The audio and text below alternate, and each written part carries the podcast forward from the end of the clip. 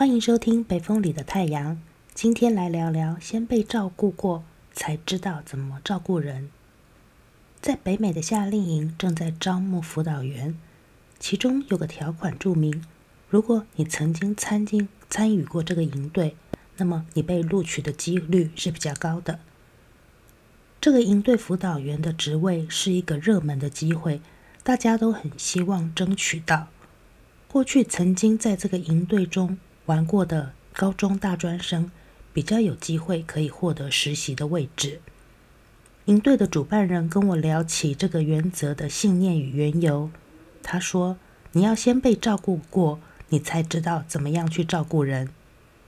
当你体会过被照顾的感觉，在心里面被种下小小的火种，那么你就有办法将心比心，知道当初自己被照顾的感觉。”活用到别人身上。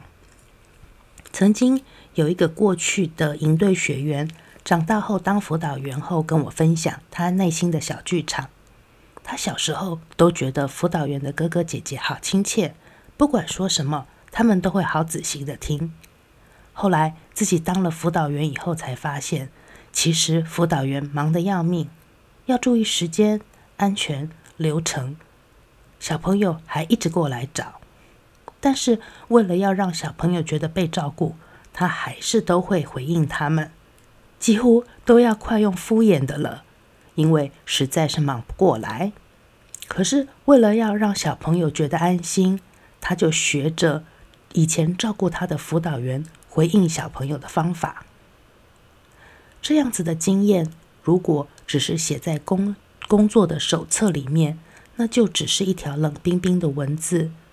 可是因为他实际的体验过，知道被照顾的感觉，所以可以从内在感同身受的应用出来。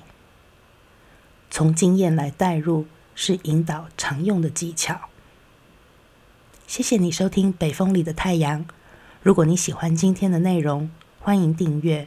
我们下次见。